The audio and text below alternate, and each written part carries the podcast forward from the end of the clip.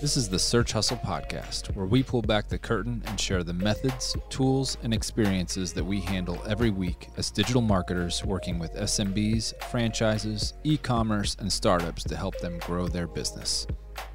It's so funny. You you have these business owners, you know, they, they contact your marketing company and they want more leads.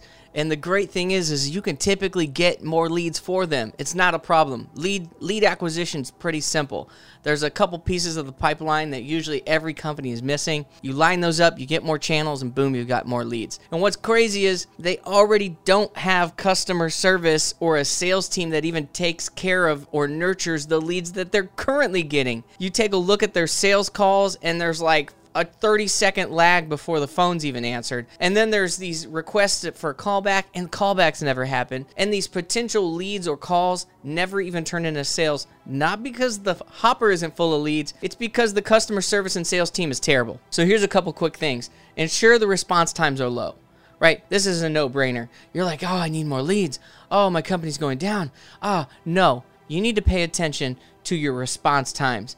As close to immediate as possible is the key, right? When I'm calling somebody, when it rings a second time, inside my brain, I'm thinking, ah, I could call the next person. I think everybody thinks this way. So tailor offers and website experiences to the consumer individually. Interior pages on a website. We have landing pages on a website that ads are, dr- are driving traffic to.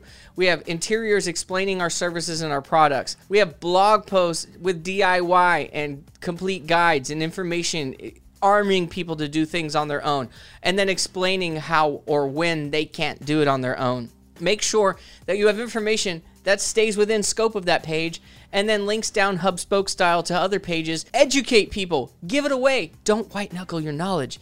That's what universities do. That's why the whole online teaching i- industry is growing exponentially, because universities haven't figured it out. Always engage in a positive and productive way with your customers.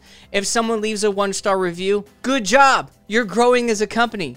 You're gonna get a one-star review. That's the reality of business. Now, how you interface with that one-star review absolutely is gonna determine how you do in the future. This is not the time where we give our, our defense. This is not the time where we attack that customer. This is the time where we show that we wanna do everything to continually be everything for you, whoever you are. And this is where we wanna show them that it's our role only to ever provide five-star experiences, because other people are going to read this and how we interface with that person.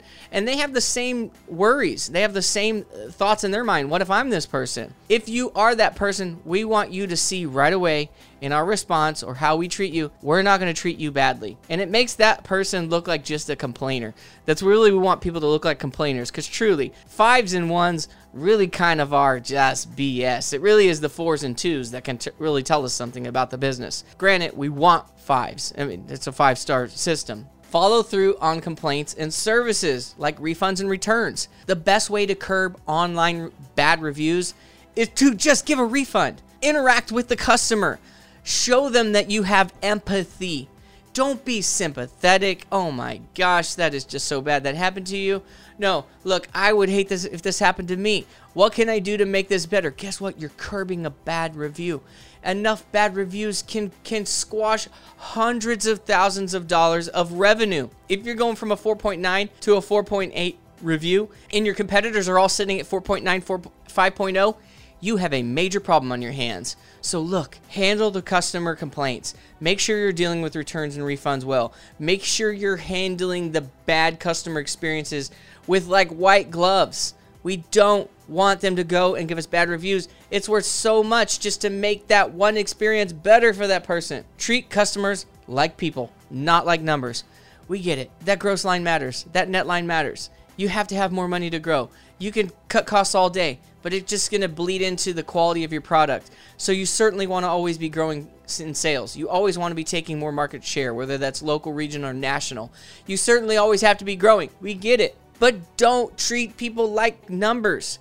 If you're Goliath, you act like David. If you're David, you act like Goliath. If you're big, you act small. If you're small, you act big. And so if we're really big, being right there at the individual is the biggest thing we can do. If we're small, the biggest thing we can do is show that our customer service has the ability to help as many clients as we take in through the front door, right? Because what's going to be the biggest thing is if we take in a ton of, ton of clients and we can't treat them all like people, individuals. Thanks for listening to the Search Hustle Podcast. If you're interested in learning more about digital marketing and taking your knowledge to the next level, be sure to check out search hustle dot com, where we've got tons of free content, stuff that we use every week to market businesses, as well as our in-depth digital marketing course. Start your search hustle today at search hustle dot com.